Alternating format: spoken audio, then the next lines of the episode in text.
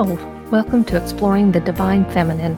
I'm your host, Ramona Sidaway, and this is episode number 14. We discuss all things related to the feminine divine, mostly within the context of the restored church of Jesus Christ. Today, I wanted to talk about the worth of women and the sacredness of their grief.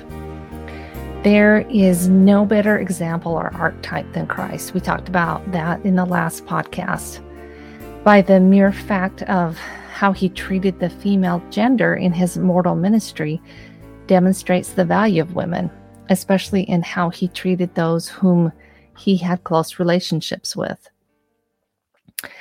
As we discuss these, I want you to keep your eyes open to what his actions are saying to us of how sacred women are, especially mothers and wives.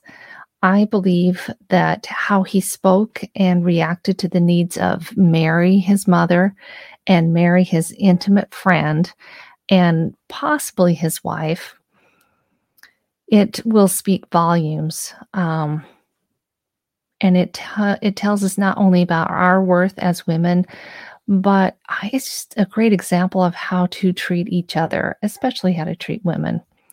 So let's begin with Mary, his mother. I love the experience that's recorded of a young Jesus staying behind in Jerusalem while the caravan moved on without him. This is in Luke chapter 2.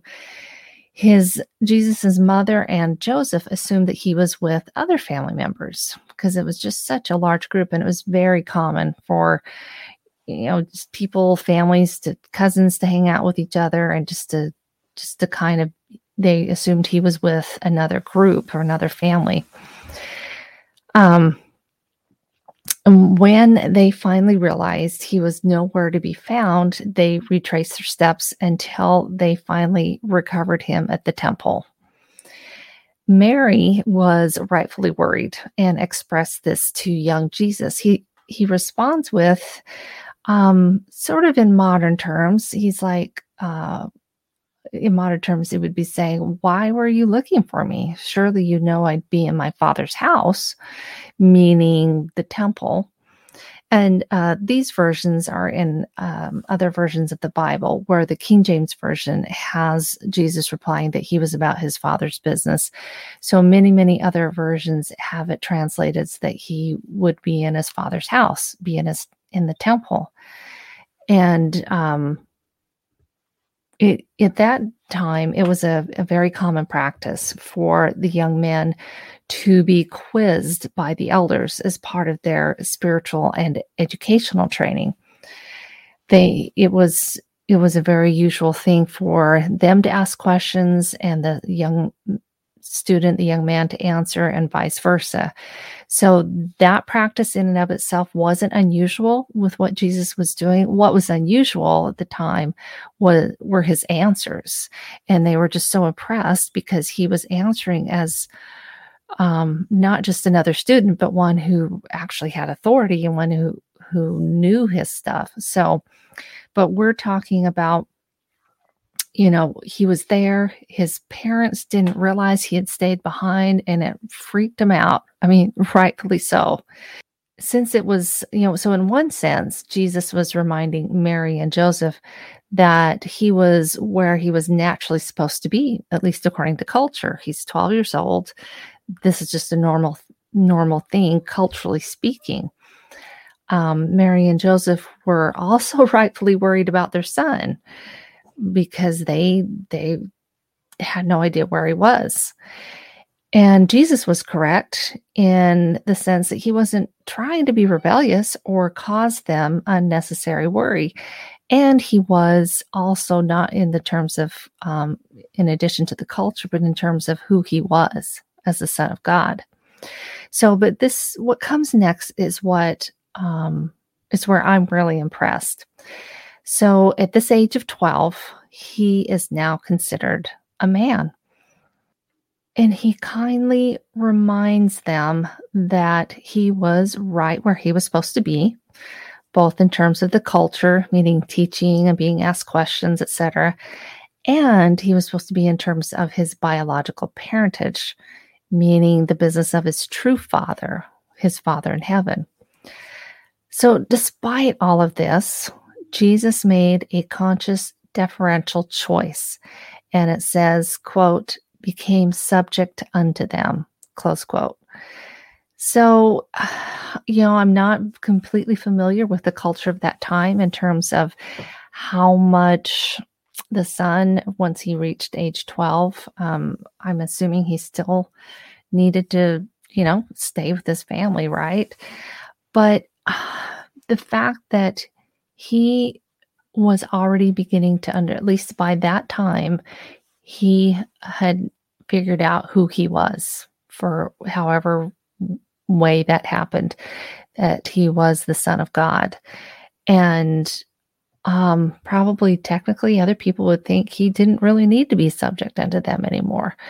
But because of who he was, he gave Joseph and Mary the respect and honor due them because they were his mortal parents in terms of they're the ones that were in, in charge of taking care of him. And so he showed them a great amount of respect. That's what that teaches me. That's one of those those lessons that that scripture teaches me.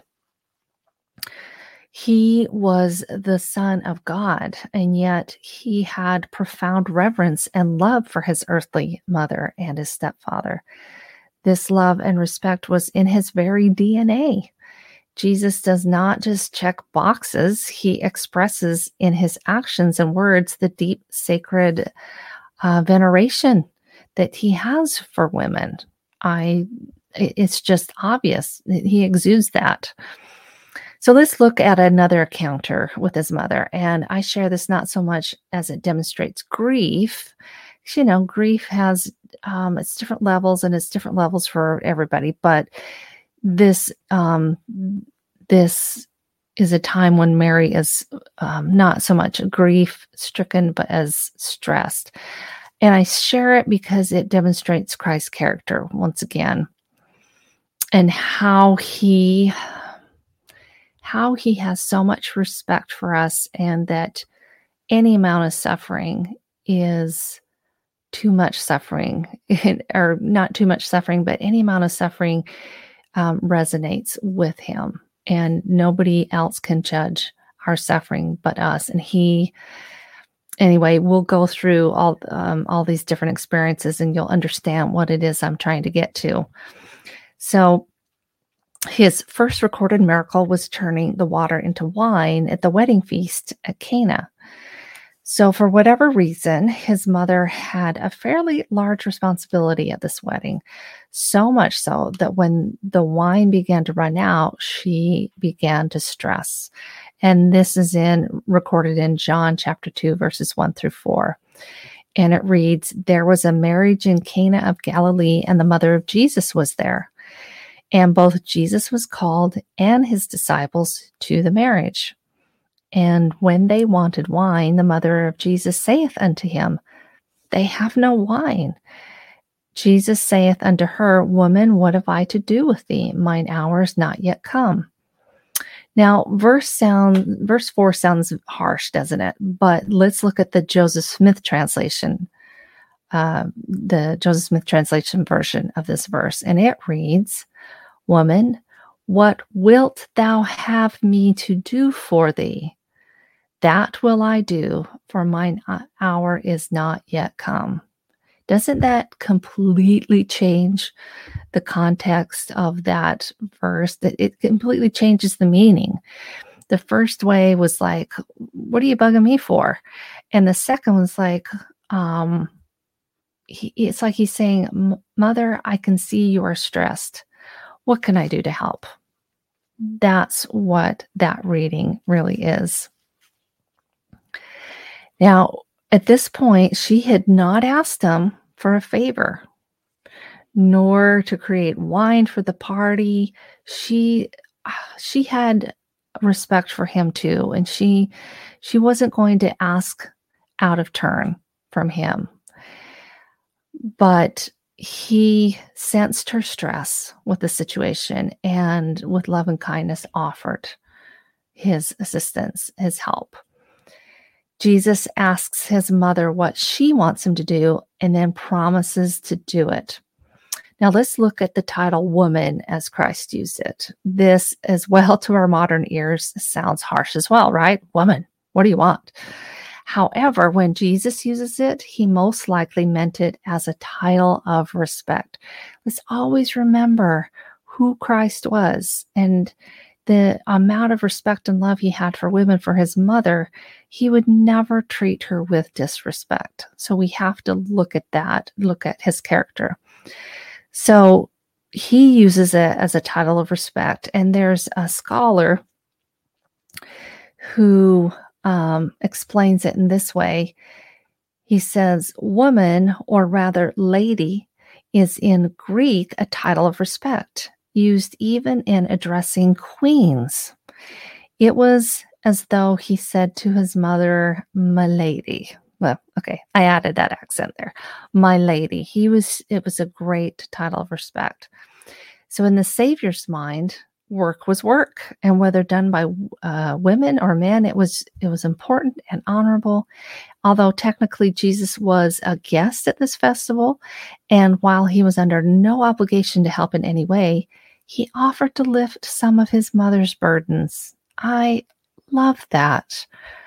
What I also love is that the first miracle he chooses to perform was not a matter of life or death, evil or righteousness, um, sickness or health, nor was it intended to draw a crowd or draw attention to himself in any way. He was calling upon the DNA within himself, the same DNA as our Heavenly Father, as um, using his gifts to lift the burden of someone he cared for and respected. He used it to provide a beverage at a social gathering. It wasn't about the beverage, it was about his mother. It was about his mother's stress. Um, and so, you know, at that point, he, she just turned to the servants and said, "Whatever he asks you to do, you do it." So he, she she did not ask for anything specific. And she put him in charge and she trusted him and knew that he was going to help out. In the words of Mary Jane Woodger, she says, quote, Christ chose the one who had given him life to be the first mortal to receive a miracle at his hands by meeting her concerns as a hostess. Close quote. Next, we can't ignore how, as he hung suffering on the cross, he made sure that his mother would be taken care of by his friend John. This time she was suffering, and he set aside for a moment his own suffering um, and saw her suffering because she was there. She was a witness. She was she was his mother and she was going to be by her, his side no matter how how much it hurt to see her son suffering and dying and being punished for something that he was not supposed to be punished for at all. And it was like she was there in the sense of, I'm here. I, I'm here, sweetheart. You know, I'm here, son. And he turned that and he made sure that she was going to be taken care of. Um, that's just completely his character. I love it. Now let's turn to Mary, his friend. This is the Mary and Martha. This concern and empathy for someone's feelings and emotions comes into play at the death of Lazarus, the brother of his close friends, Mary and Martha. Upon returning from a journey he had been on, he is met with Martha and her sorrow and the announcement that Lazarus had died, and that had Jesus been with them, it wouldn't have happened. He then finds Mary, who, unlike Martha, who seems to be keeping her emotions in check, Mary is sobbing. She's weeping. And in John 11, we read, When Jesus therefore saw her weeping, he groaned in the spirit and was troubled. Jesus wept. He knows he can raise Lazarus from the dead. and then the cause of sorrow and tears for these two women women will be wiped away in fact we all believe right that eventually all sorrow will be eradicated that our own tears will be wiped dry. We don't know how we just trust in christ's promises. But for now we are still sorrowing we are still weeping we are still in the midst of a mortal journey that christ knows he knows the end to. But he also realizes we are still in the middle of it and that empathy is needed more than obvious answers. So, in this account with Mary and Martha, it does not say that Christ rolled his eyes or chastises Mary. Um, uh, he didn't have this passive aggressive tone to remind her, Don't you know who I am, Mary? Don't you remember what I can do? Really? Why on earth would you be crying? I'm going to fix it. No, he did none of that. He didn't try to make everything right or immediately, um, you know, fix it. He he didn't. He he just simply showed empathy. He was there for Mary for what she needed most at that moment in time, both physically and emotionally. He cried because she was crying. He felt that ache in his soul because he saw how she was suffering. He wept because she was weeping. He sorrowed because she sorrowed. And to me, that is best kind of help and service and love that someone could give somebody else. I'm going to share a personal story. Um, many years ago, I went through a particularly devastating incident for me. And during that time, I had a dream that I was at a funeral staring at a casket. Now, this casket symbolically represented the death of an ideal I thought I was going to have in my life. And the realization that my life was not going to be as I had imagined caused a lot of mourning and weeping. I know it's very vague, but I, I don't want to get into the personal details.